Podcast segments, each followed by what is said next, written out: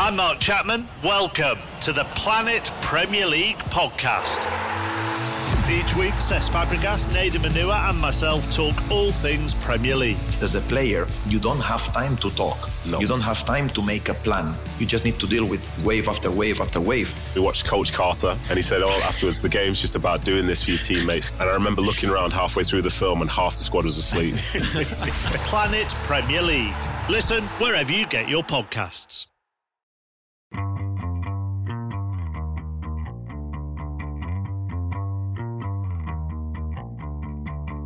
Hey, everybody, this is Richard Deitsch, and welcome to the Sports Media Podcast. My producer is Patrick Antonetti.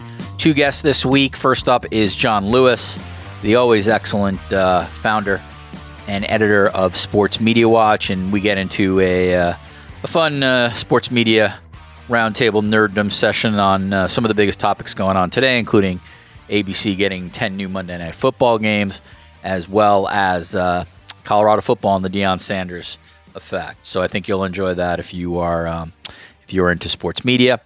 He is followed by Aaron Portzline. He's a senior writer for the Athletic. Uh, has covered the Columbus Blue Jackets for many, many years. And we talk about the Mike Babcock story. He resigned last week, less than three months on the job. Um, just a uh, an absolutely sort of oddball story here in terms of what the allegations are regarding Mike Babcock and uh, invasion of privacy of the players. And so we discuss um, that story from a media perspective, how Aaron saw it, the fact that the players went to Paul Bissonnette, who's one of the co-hosts of Spitting Chicklets, and and sort of how that plays. So if you're into uh, the NHL and NHL media, I think you'll enjoy that conversation with Aaron Portzline. One note before we do start, and I'll be doing this certainly throughout uh, the next month. I have a book coming out that I guest edited. It's the year's best sports writing 2023. Um, it is the uh, the annual anthology of the best sports writing in America for that year. Um, was honored to be a part of that. Had an incredible um, advisory board uh, with me picking these stories, and uh, that will be out October third. So you can pre-order that from uh, from Amazon or wherever you get your books. Again, the year's best sports writing 2023. Just some incredible, amazing writers in there, including uh, the late Grant Wahl and the late Jonathan uh, Tjarks from the Ringer. So um, I'm proud of the book, and and and hopefully people who uh, who purchase it will like it. All right, without further ado, Jon Lewis to start, Aaron Portzline to finish, coming up on the Sports Media Podcast. All right, as I said at the top, I bring in Jon Lewis, the founder and editor of Sports Media Watch. He's been on this podcast many times. Uh, he's actually appeared on the mini podcast as well. I appreciate that. But uh, now he's Jon. You're on the main podcast. Not not a mini player anymore. You're a major player on this one. Welcome to the Sports Media Podcast. Yeah, thanks for having me. Of course. All right. So let's start here.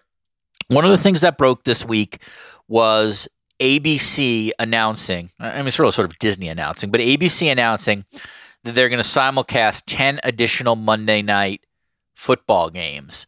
That's really, really interesting, Jon, just in terms of now the new reach that will come from these games being on ABC. That is impact obviously on on the viewership of Monday Night Football, which just logically is going to go up. How significantly it goes up, we don't know. Uh, could have impact obviously on ad rates down the road. Could could have impact on some uh, you know cable distributors not being happy. But that that's a significant move. And someone like yourself who really traffics in viewership, um, what do you think? Like because I, I was I didn't see it coming, and and it I definitely took note of it. Well, it'll be very interesting to see the impact because it's a one year arrangement, right? For now, we'll see, right? Exactly, exactly. Because, well, if you're ESPN, you want the big numbers for yourself. You'd rather have a smaller overall audience where all of it is on ESPN than the larger audience you're almost certainly going to get with that ABC simulcast. At the same time, the numbers are going to be for Monday Night Football dramatically, I would think, healthier this year than they've been at any year since ESPN got the rights, because now it is an over the air product.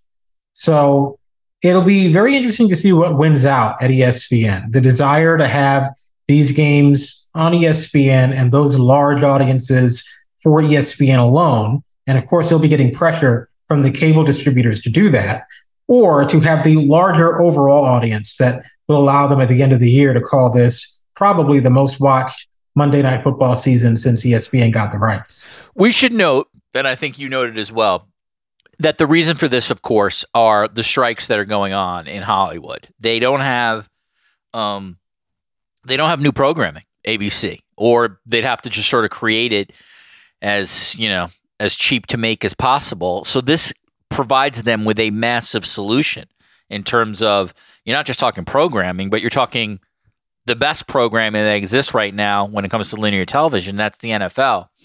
So, from my perspective, while you know they'll say it's a sort of a one year deal and it's in relation to the strike, I don't know. I mean, both of us have covered this for a long time. Once you start putting up big viewership numbers, you're generally not going to do something that's going to reduce it the next year, right? Well, yeah, exactly. And uh, that's why it comes back down to how much is ESPN invested in making sure the cable networks, ESPN and ESPN2, are getting the biggest games for themselves, right? I mean, there's a reason why the national championship of college football is an ESPN product and not an ABC product. Do I think that they'll put that on ABC this year because of the strike? I actually don't because I think the benefit that you get from Monday Night Football in this particular circumstance is the week in, week out. Uh, and you know, once the strike is over and ABC has whatever programming that they'll put on Monday nights, maybe they'll put Dancing with the Stars back there. Who knows? You know, it, it's it's hard for me to think that ESPN is going to want to go forward with only three exclusive Monday Night Football games a year.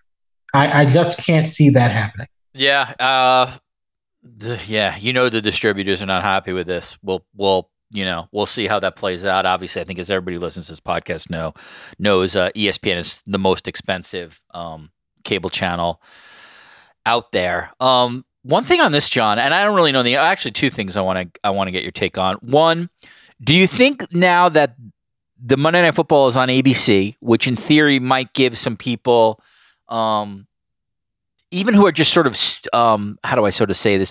They're just sort of going through their different channels and they're on ABC a lot, let's say, and they happen to see ABC and they see the football game and they'll stick with it. Do you think this has any impact on like the ManningCast or any of the anything alternate programming that would exist within the ESPN universe for Monday night?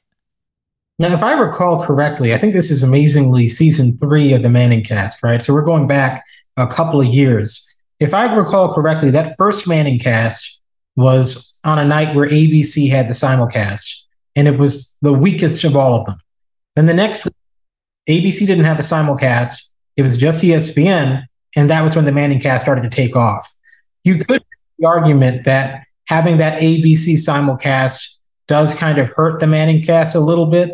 Uh, but you know, all in all, it, it's probably not going to have that dramatic of an impact because by now you know, by now everyone knows what the ManningCast is, and it's an established part of your Monday night routine if you choose to watch it. So I don't think it'll have a big impact. And and those folks who are stumbling upon Monday Night Football on ABC, and they do exist, right? And that's the reason why sports on over the air will always do better than sports on cable because you are much more likely to stumble upon your local affiliate. Your local affiliates are your home base, right? Uh, whereas ESPN2 is a place you go to if you know there's a game on. Uh, that's why I don't think that there'll be a, a big impact uh, from that because that's not how people watch ESPN2. You don't stumble upon ESPN2 unless, of course, you are a true sports junkie. Then maybe, but even then, so I, I don't I don't see it being a big deal. And then the last one is like going to be interesting. You know, this is all under the under the larger sort of shadow of Disney um, putting out into the marketplace that they would contemplate selling ABC.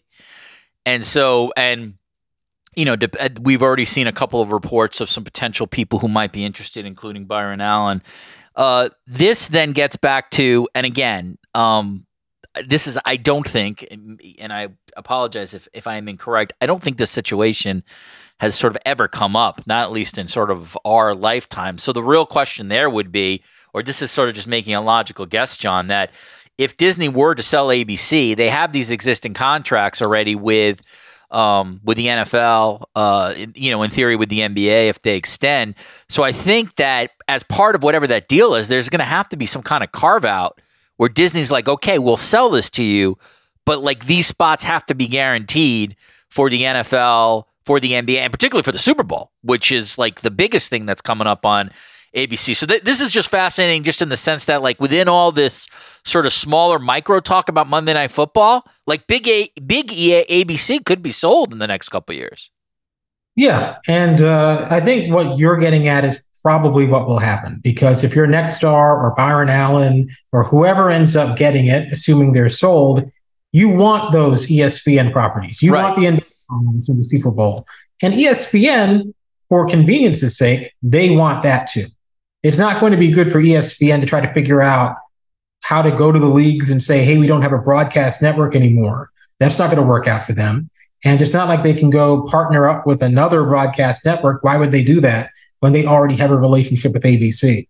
So I suspect it'll be a little bit like you see with the NCAA tournament, where CBS and Turner, they're not under the same umbrella. They're from two separate companies, but on the tournament, they work together uh, or even NBC and uh, TNT with NASCAR years ago, where I, I don't know which one of them was producing the telecasts, but they were using the same graphics, same announcers, etc. Great call. Uh, Bob Thompson, I don't know if you've ever spoken to him, um, former Fox Sports uh, um, for, for, or Fox Sports national president, um, and somebody who's uh, he's been in the room when these sort of big high level meetings has happened. I always enjoy talking to him. He literally said what I had. We emailed each other on this real quick, and he had said, if you're Disney, what you'd really want is some sort of continued ESPN on ABC branding.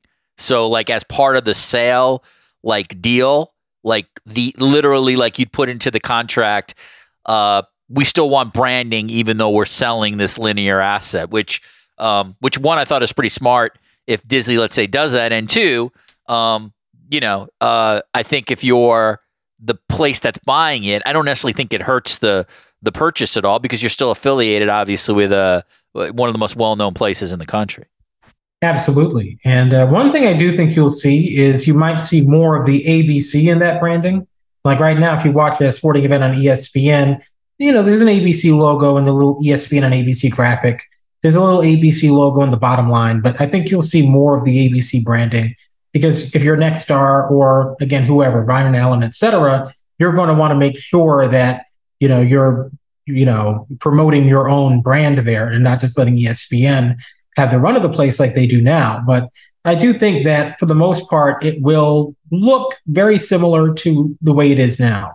One thing I do think is that Nexstar will pursue its own deals for ABC or Byron Allen again, and obviously I'm talking like Nexstar has already done it. They just seem like the most likely to me.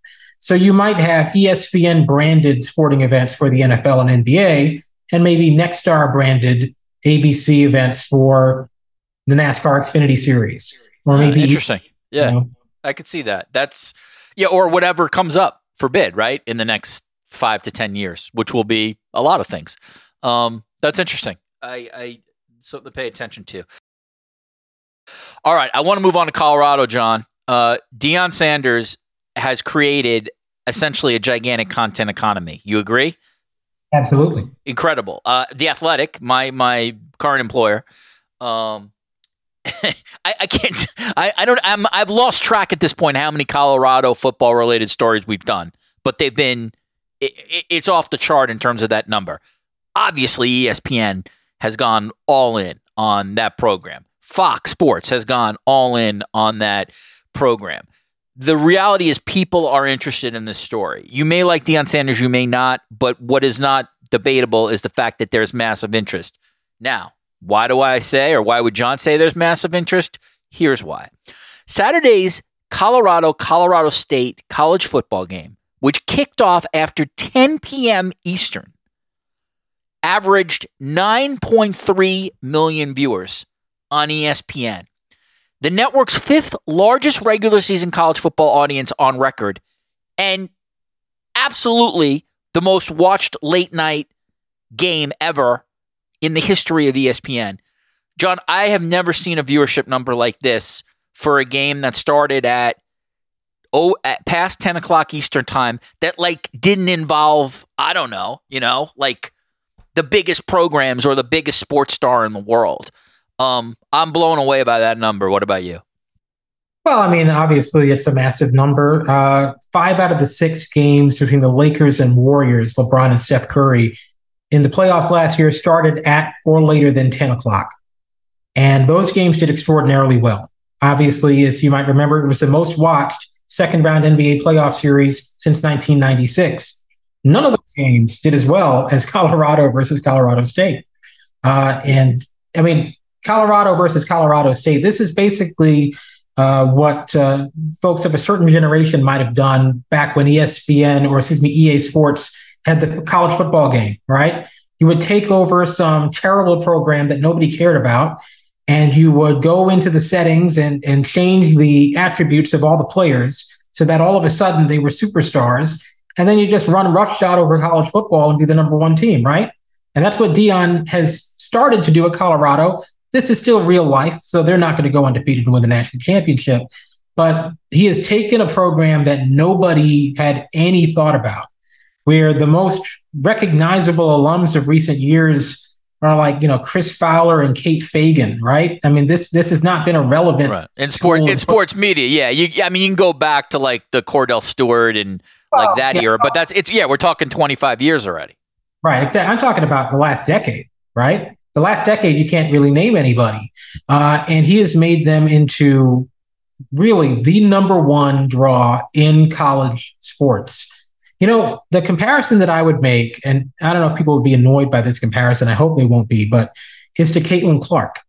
Because what Caitlin Clark did at Iowa was turn something that, you know, is a decent draw, you know, gets okay numbers in the women's NCAA tournament and all of a sudden, you're starting to see numbers that don't make sense in terms of what your expectations would be. And then you're like 9.9 million viewers is so far beyond what anybody would ever have expected for uh, the women's NCAA basketball title game, even under the best case scenario. And very similarly, 9.3 million for Colorado, Colorado State at 10 o'clock. I mean, there was no universe before that game that you could have told me would get to 9.3 million. I would have thought it would be a tremendous success if it got to five or six million in that time slot with that opponent. Yeah, that, that that's the thing that really stands out here is that we're not, you know, it's like it'd be one thing if it was, let's say, Colorado versus Alabama, right, or Colorado versus Georgia. You know, name your Mich- Colorado versus Michigan, Notre Dame. What's incredible is Colorado State was the opponent and so that is not any kind of no offense to either of those programs. That's no no national rivalry at all in terms of uh, television based. Colorado State is not a television team at all. And so that it's just as you said, it's just it's such a outlier number that you just you sort of like if at least in our little sports media nerddom world, you're just sort of like blown away by it. I think the Caitlin Clark comparison, Jon, is a great one. The um, but and here's my only caveat to this, if that's caveat's the right word. Caitlin Clark and Iowa played South Carolina in the Final Four, which was a monster viewership number. So they were going up against one of these signature programs in the country that had star coach and star players on the court. They then went against LSU in that game, and that has a star coach and star players.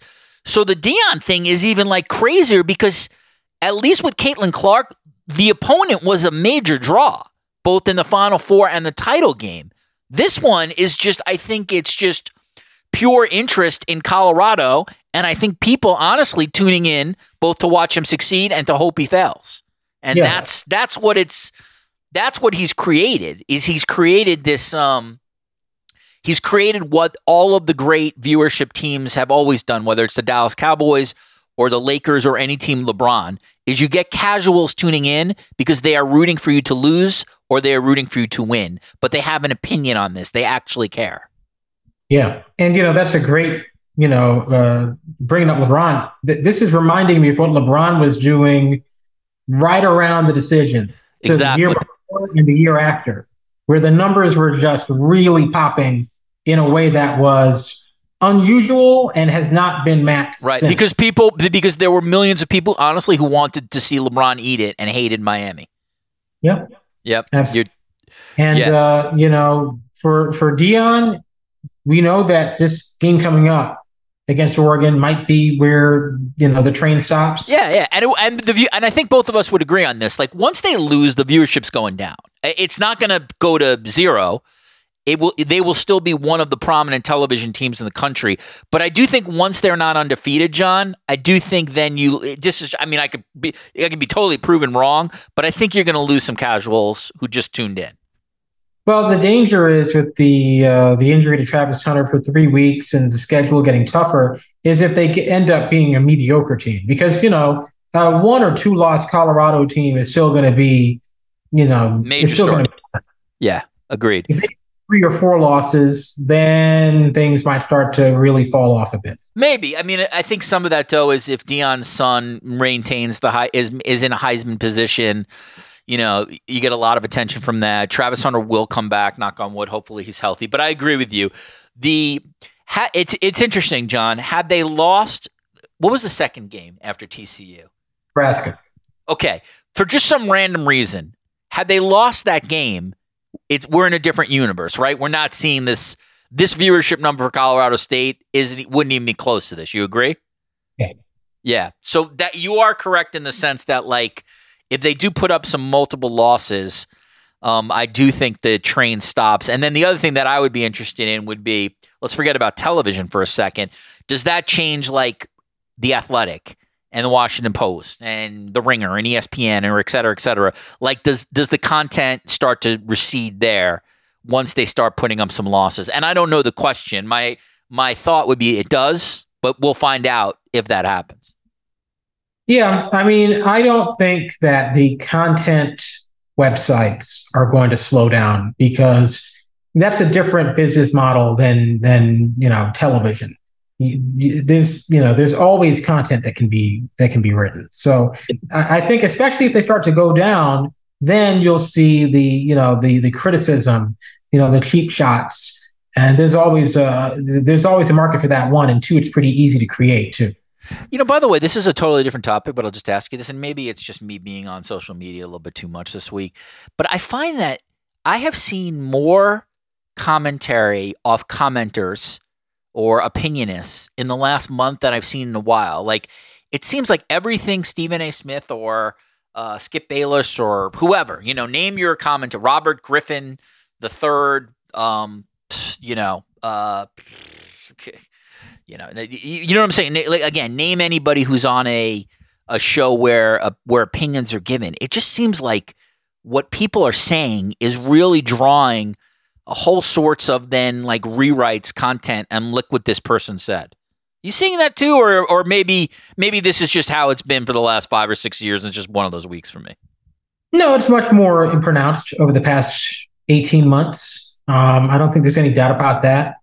I think there's a lot of websites out there that have pivoted to, you know, provocation. And the easiest way to provoke a reaction is to go to the provocateurs on TV and reprint what they said. Can you believe X said this or Y said that? Um, you also see that a lot of the times with the wow, what an offensive comment thing, where something might be taken out of context, like with the Pete Souza guy who, right, you know, right but, but it sounded like he was, well, what he said was terrible. But if you look at the context, we all, it's obvious from the context that he didn't intend to say what he said that way based on his advocacy for people who have been in foster care.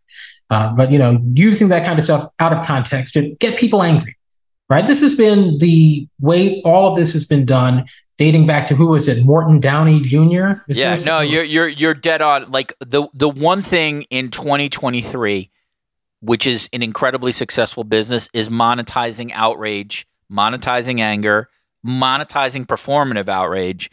And I wish I could tell people like that's going away. I, I actually think it's the opposite. I, I think it's a growth business.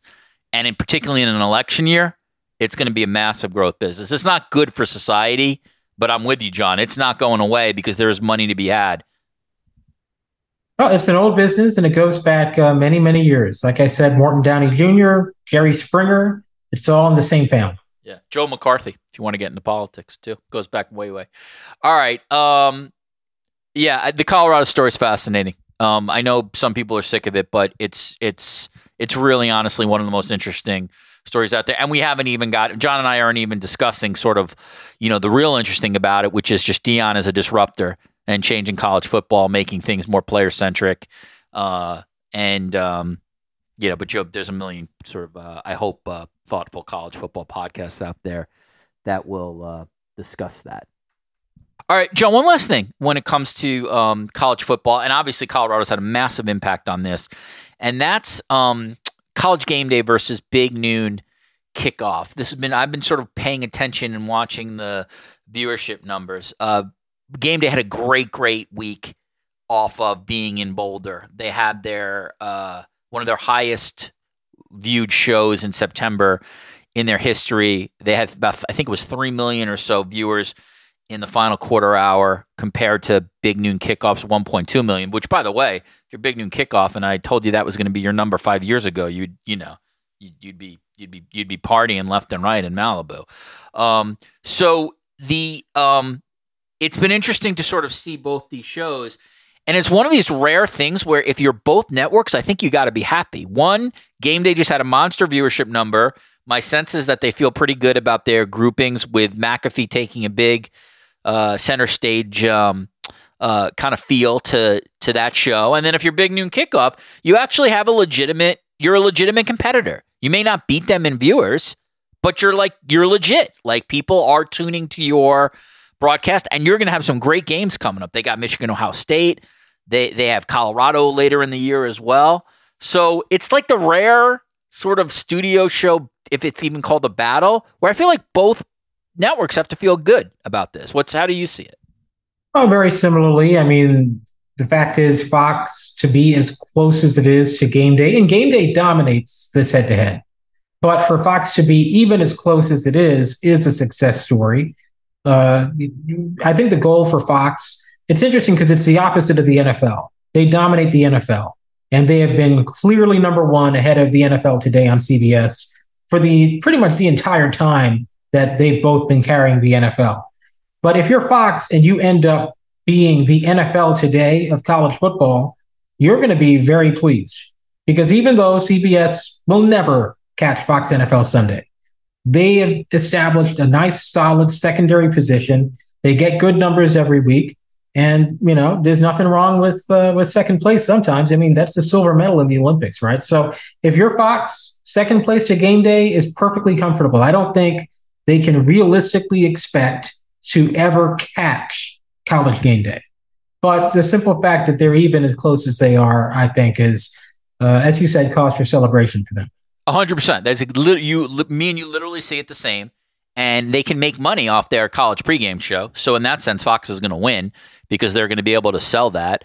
Um, they they have established even on these campuses people like checking out their show, which again is something that I don't think they ever could have dreamed of, and now they have their own traveling show. And I do think there are people out there who think uh, Big Noon Kickoff is better. I don't. Um, and uh, you know, I've been so clear how I feel about Urban Meyer uh, in, in the Athletic, in Sports Illustrated, and here. I just again, once you leave X's and O's, there's nothing that guy says out of his mouth that I trust, and it absolutely colors how I feel about that show. That said, you just got to be honest, though, and I'm with you, Jon. The fact that like they are in a second place position against one of the most established studio shows of all time, which many people put in the top three studio shows of all time is unbelievably incredible. And I you give full marks to Mike Mulvihill, who's their director of strategy and insights, or their president of strategy and insights, who came up with this idea to really go heavy on the 12 Eastern time um, college football window. And Fox has dominated that window. They've actually created themselves a college football window, and that's a big um, that's a big story. I would uh, I would just say it took Fox in two or three years' time. Uh, well, let me rephrase that.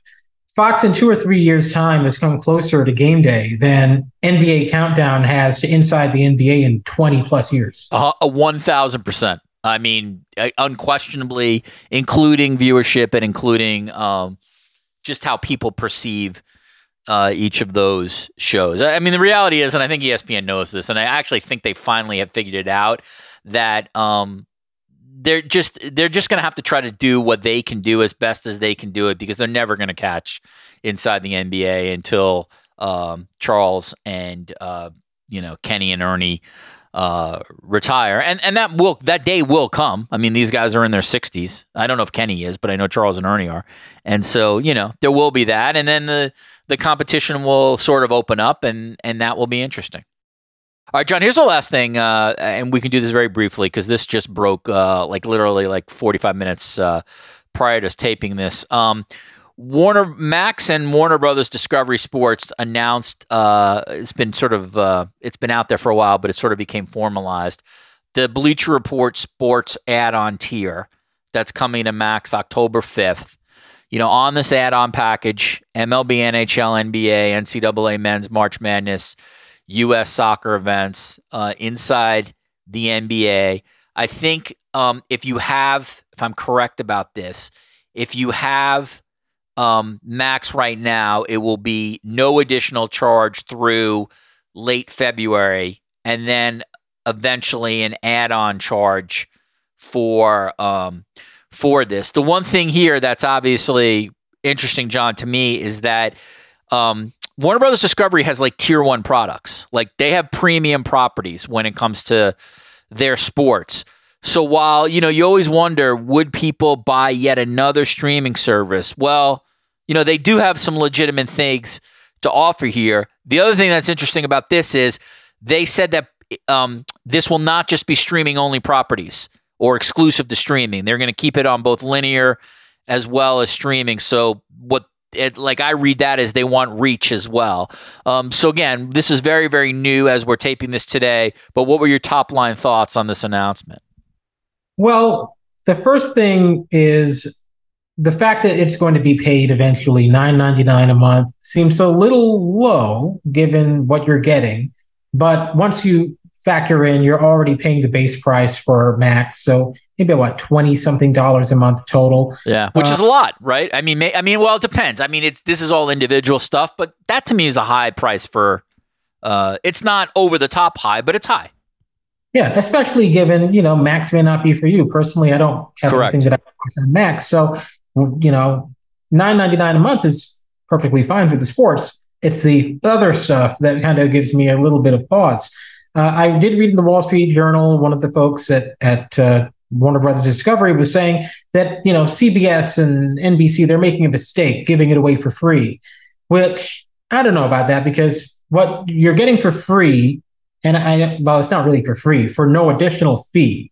Uh, with with Peacock and Paramount Plus are simulcasts of over the air uh, games. Over the air games are technically free, although very few people are going to get a digital antenna, but they are technically free. So I can see why those are offered for no additional fee. Um, you know, I, I, I do think it makes things more convenient to have the Turner networks available over the top. If you, for example, are a subscriber to Fubo, doesn't have the Turner networks, I would have loved to have had this a year ago when I had Fubo. Instead, I had to get Fubo and then I had to get Sling when the baseball playoffs started. So I had two streaming services at once, which was not very efficient. But uh, I think all in all, it's the direction things are going. It's not going to stay nine ninety nine for very long. It'll be fifteen ninety nine soon enough and uh, the price will keep going up just like it did with youtube tv and, and all the streaming MVPDs that started out at 30 bucks so uh, enjoy getting it for no additional fee and then for $10 a month while you can because uh, very very soon it will be a much more expensive ticket would you like to know something Jon that i know you will appreciate given what you have done for so many years and done so well um, that uh, I don't know how many others would, but I'll, but I will tell you as you know, Jon, I live in Toronto, right? So like a lot of my and I have I do have a, a cable service here. I do pay for pay TV.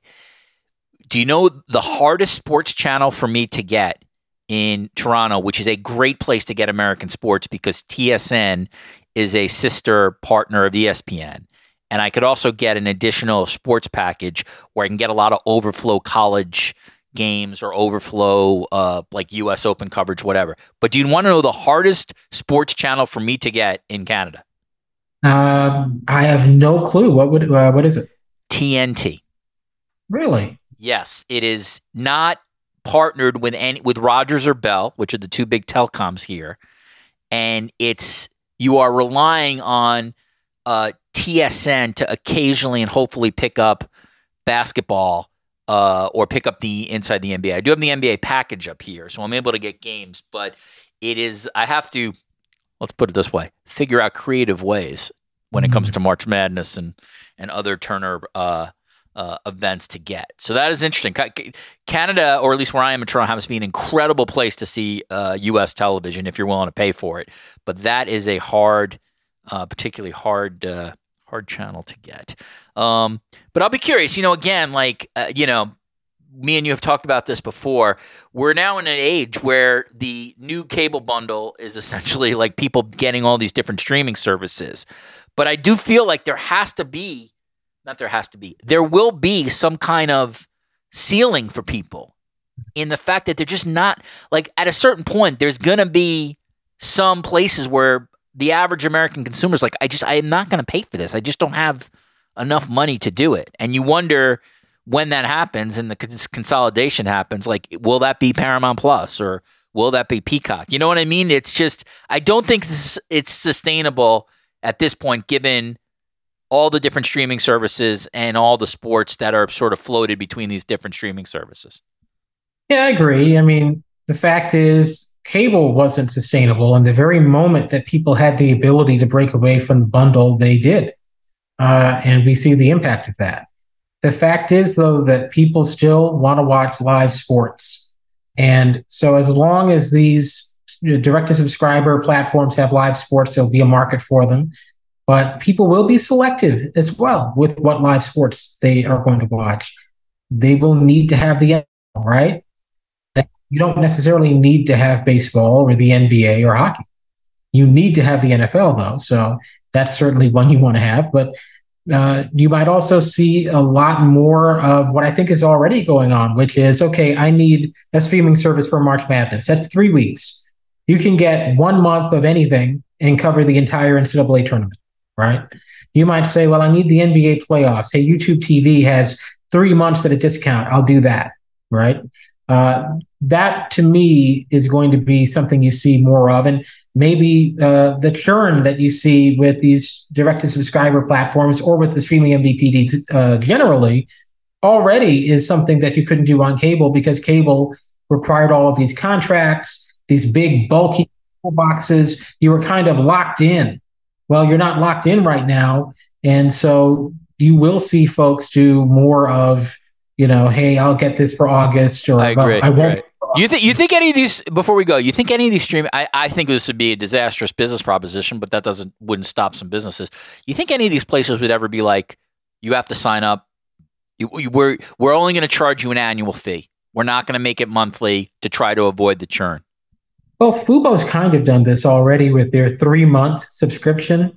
Um, I think doing an annual fee only would be crazy. I, I think agree. Yeah. DirecTV Stream would be the only one that I would think would do this because they are AT and T and they are used to that sort of thing.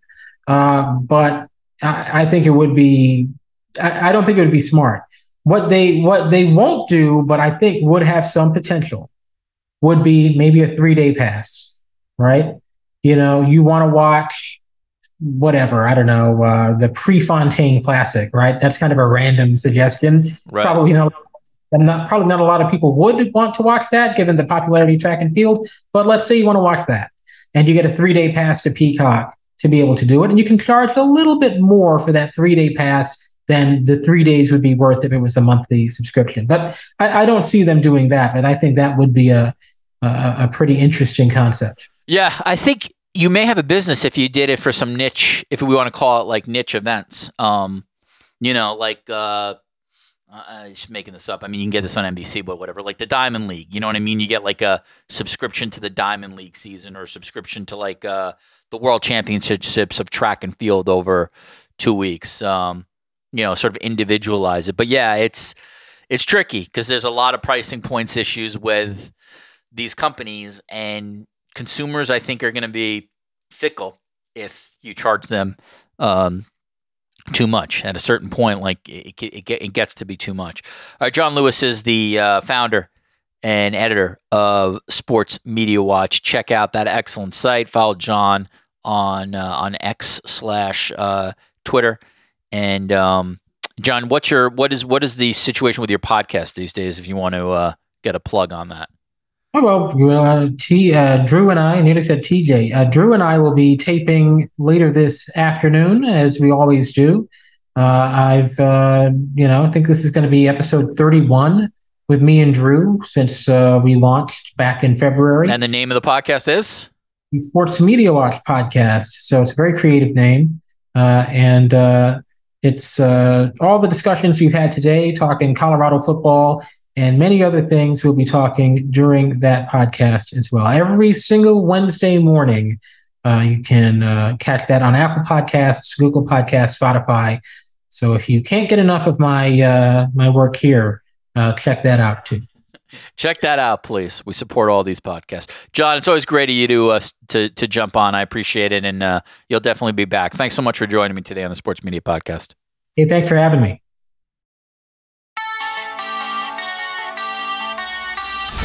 All right, as I said at the top, this guy is one of the best hockey writers in the country. Aaron Portzline is a senior writer for The Athletic, obviously my colleague, but uh, when and if The Athletic eventually kicks my butt down the curb, I will feel the same way. He covers the Columbus Blue Jackets, and he previously worked at the Columbus Dispatch covering the Blue Jackets. He is the authority when it comes to that team, and obviously that team has been in the news, and that's why I bring him in now. Aaron Portzline, welcome to the Sports Media Podcast. Yeah, thanks, Richard. Thanks for having me. You got it. Okay, so let's um, start here, Aaron. This is based on your reporting here. Mike Babcock resigns this past Sunday, less than three months after his July 1st hiring, as you say, issuing a pithy statement that suggested he was stepping aside because he was going to be, in his words, too big of a distraction if he remained on the job. Um, this is probably not the story that you expected. Uh, third week, second week of September, right. 2023, but it is the story you have.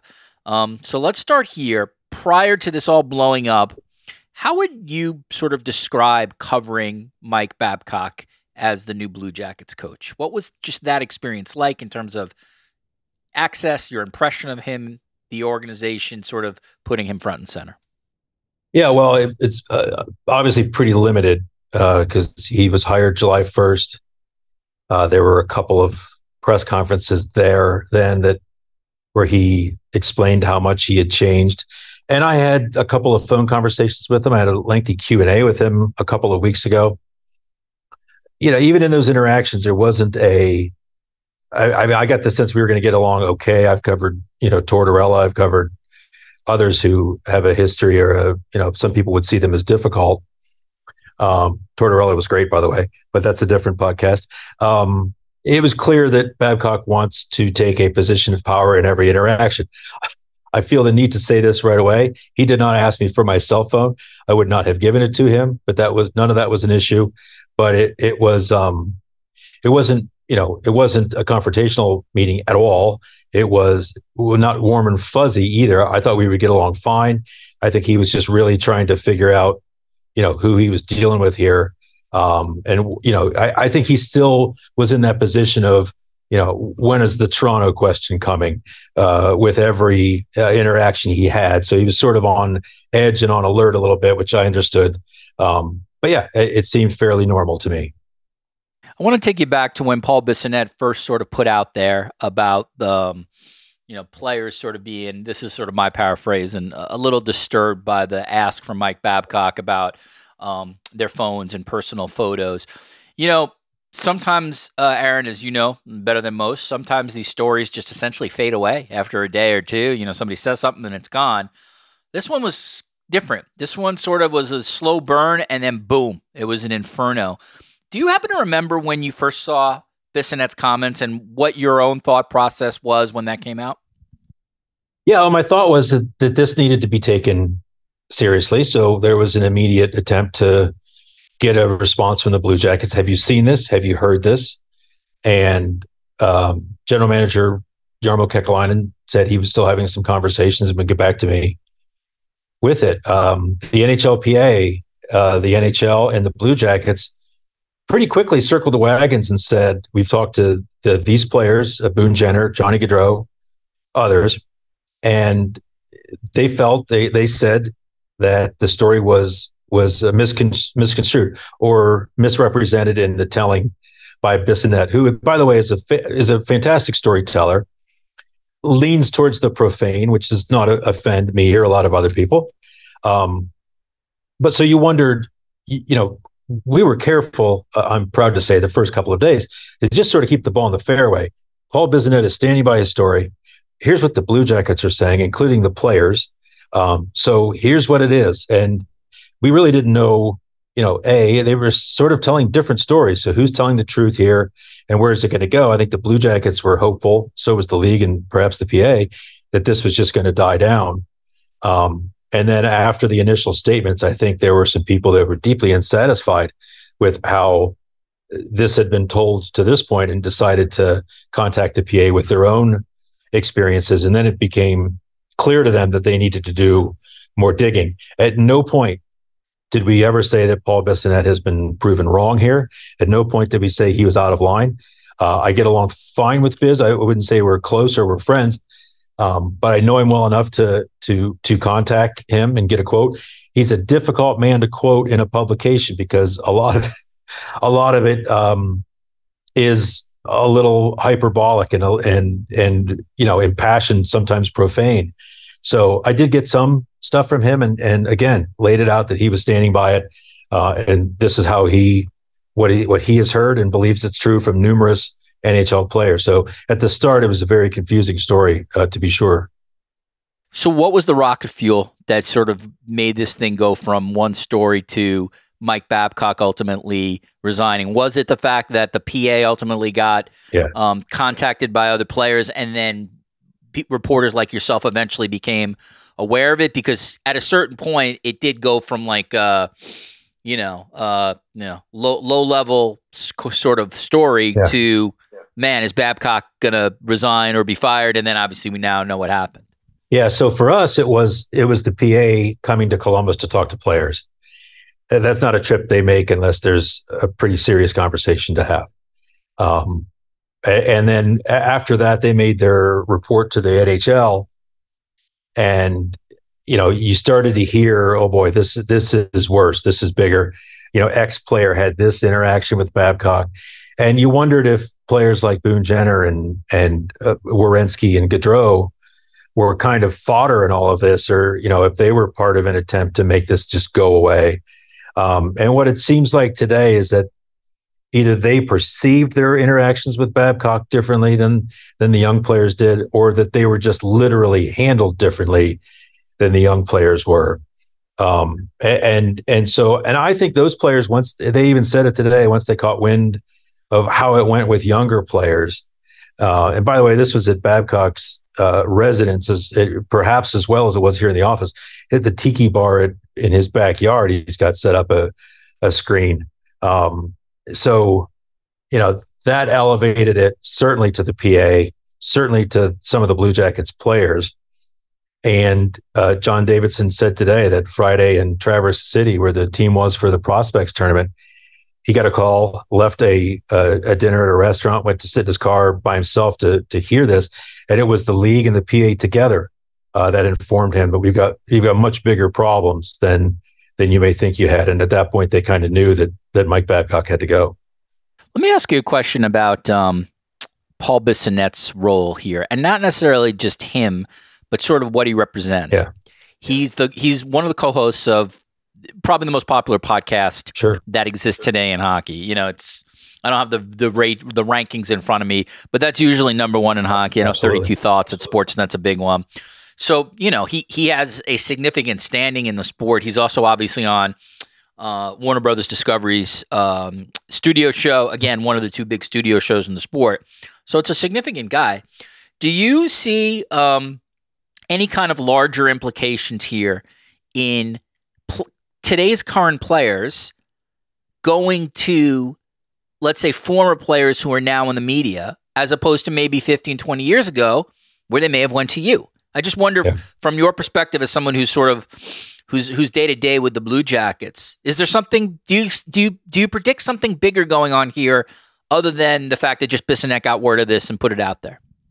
Uh, you know, I don't know that I see anything bigger. I, I think for years I recognized that a, a, former player is held in different regard in the dressing room. So the, the broadcasters, as you know, Richard, will often have um, a, a, separate standalone with the coach or with a player after the the print media or the the local media gets done talking to them, and it, it can be fascinating some of the things that they feel liberated to tell uh, former players. Uh, and a lot of that is just trust. They they they realize they know that the person they're talking to will understand where they're coming from with stuff. Um, and I, I, I don't know that this is anything new, except that that there are more players in media now because there are more ways. Uh, there there are more things under the media umbrella now. Podcasts didn't exist years ago. Uh, um, I think I think Paul Bissonnette did this organization. They may not feel this way right now. I think he did him a huge favor. I don't think he did 100%. to do them a favor uh, necessarily, but it does them a huge favor by getting this out now and not allowing something like this to fester. Imagine if this percolated and went into the season. Uh, young guys. Well, imagine if you're going for a playoff spot oh, and this story on. breaks. Yeah. Um, so, yeah, I, I, I think it's it's a new reality, and that there are more um, avenues for players. There's more podcasts, but you know what? The, the, the Spit and Chicklets kind of stands on its own. You mentioned how how popular it is. It's not just that easy to start your own podcast and get that kind of following. Um, those guys, I think, are seen as part of the people. They're uh, down to earth. They, they're comfortable with the masses. They, uh, I think, they celebrate a, a certain element of hockey that that isn't necessarily necessarily reflective of how the game is really played today, but it's damn entertaining. Uh, and a lot of people, a lot of people love to, to to get their their hockey fix through those guys. And so, you know, t- nothing nothing but respect to them on that front. All right, a couple more here. Um, how would you define the access that Blue Jack, the Blue Jackets organization, gives to reporters such as yourself? Uh, I think it is probably as good or better than most. And I, I think you know market dynamics I think affect this um, a lot a- everywhere. Um, I think a team's success and the number of people covering them affects them. They're pretty good here, uh, and I think some of that is because they need to be pretty good with the you know the the just massive obsession that Ohio State football is. They've always they have their own fan base. They don't need to you know they're not they're not short of fans here. They have a great following and a strong following. There are people that love the Blue Jackets and don't give a hoot about Ohio State football. But media wise, it's been a, a, real work for them, I think, to get uh, TV and radio stations to pull away from you know what they're comfortable with Ohio State football and, and cover the Blue Jackets. So whenever that happens, they're usually really uh, helpful and welcoming to, to media, making things happen in a variety of ways to to get access to people. But it, it's pro sports, right? So it's these players also have a role in it and how much they want to be accessed. Um, so it's not always just whatever you want, but it's it's pretty good. As someone who's uh, covered this league for a long time, what market or out of for you out of town market would you say is maybe the tightest access? Which what has been the toughest for you in terms of getting something from an from another franchise? You know, I, I think it, it ebbs and it flows. I think Chicago used to be really great. And then when they got to be really good, they got really difficult. Um, you know, it, you go from even a, a market that size, you go from six to eight regular guys or people covering the team, and then they they start peeling off Stanley Cups, and now you've got you know just huge national TV all the time. It's just different. Um, I think you know Colorado used to be difficult again when they were really good they're really difficult and just you know no access you're not getting that um, and even that's gotten better uh, nashville used to be as relaxed as anybody. I think for a while they were difficult. Now they're back to being pretty good again. A lot of it's the tone that's set at the top. A lot of it's the pr person and the fights that they're willing. I think i think this league is still a great league to cover when compared to other pro sports because most of the people are quite accessible uh, and down to earth. Uh, I covered baseball long enough to know uh, it was minor league baseball, but sometimes that's harder than covering the the, the big leagues because nobody wants to be there. Uh, that can be a real a real challenge. And hockey is uh, as long I've had that experience, so I, I think that uh, sort of informs me uh, to never take what I do here for granted. Last one for me. Uh, uh, I read this. I don't know if you happen to read it today, but the Bruce Arthur of the Toronto Star wrote a really good piece on um, how this seems to the Babcock um, dismissal. So I know it's a resignation dismissal. Yeah, well. Seems to yeah seems to be an indication maybe of the last of the hard ass coaches going away. Like that type of um, that type of archetype in the NHL is anachronistic or a dinosaur. I, I, that was his thesis. I don't know if it yeah. if it's true or not. As a guy who covers the league on a day to day basis, what what do you think of that theory? Is this is Mike Babcock the last of a dying breed, or does that coach or will that coach still exist in the NHL? Well, I, I love Bruce Arthur. He's one of my favorite columnists, and I, would like to read it before I disagree with him. But I will say this: um, I, I'm a little exhausted, and this isn't about Bruce again, but just in general, at the suggestion that what happened to Mike Babcock here is the result of younger players not being able to handle uh, a, a, tough coach. Okay, John Tortorella was here; he's pretty damn tough, and he was mostly. There were exceptions. There were times where probably everybody in the room hated his guts, on the whole, it's the best run of play they've ever had here. And a lot of players in that room still love that man and his coaching. What, what Mike Babcock is accused of doing, if you think of the Mitch Marner incident, the way that it's been tell, told, if you think of this thing with the cell phones here, this is not a, a an issue with young players just not being able to handle a a demanding veteran coach. This is unacceptable behavior plain and simple. I don't care how old you are, what league it is, you know, the difference in your ages, whatever. You just can't have that. That's personal. That's an invasion of privacy. That's looking through someone's bank statements. That's rooting through their purse. Uh, the, you know, if if if this the, the, what some players say they endured is accurate, I, will take them at their word. You just can't have that, and I, that that's rooted out gone forever. I hope that somebody thinks they can get away with that. But I think there's still a lot of different ways to coach and to motivate. And I think there there can be a firm hand if players recognize you know the fairness of it across the board that the the veteran players the top players are held to the same standard you are if you see that there's a benefit to it it can't just be senseless screaming and, and abusing i hope that's gone forever um, but I, I, don't know all it takes is one person to make you know, a hire. Uh, did you know? Look who's been rehired in the Western Hockey League just recently. I mean, and I'm I'm thinking today, well, Babcock is most likely done in the NHL. Seems a safe assumption. All it takes is one one person two years from now to say, let's give the old boy a role here. And so I don't know. I don't know if it's if it's done or not. I'd like to think the really gross, bad stuff is gone. Um, but I, I think Babcock is a is an extreme example. And not an example of a tough old coach necessarily, just a guy that doesn't understand boundaries uh, in any way. Yeah, I appreciate that answer. Uh, it, it, if you just sort of step back at the request itself, I, I think you nailed it. It's just such a. It, it just shows such a lack of judgment oh, in terms of like right. where we are today in the world that I can't even believe a guy who you know, at least has a reputation of being bright and intelligent, yeah. would just do it. it like this, the lack of self awareness is astounding. Yeah. Like I think that's where I lie down. And you're correct. Like all those players have every right to um, be critical of that. It, it, like you know, just think if you know any millennial. Like, what do they think of their phone, man? It's like their baby. You don't touch yeah, that I'm 53. It's pretty important to me, too. Right, right. Exactly. I mean, exactly. come on. Yeah.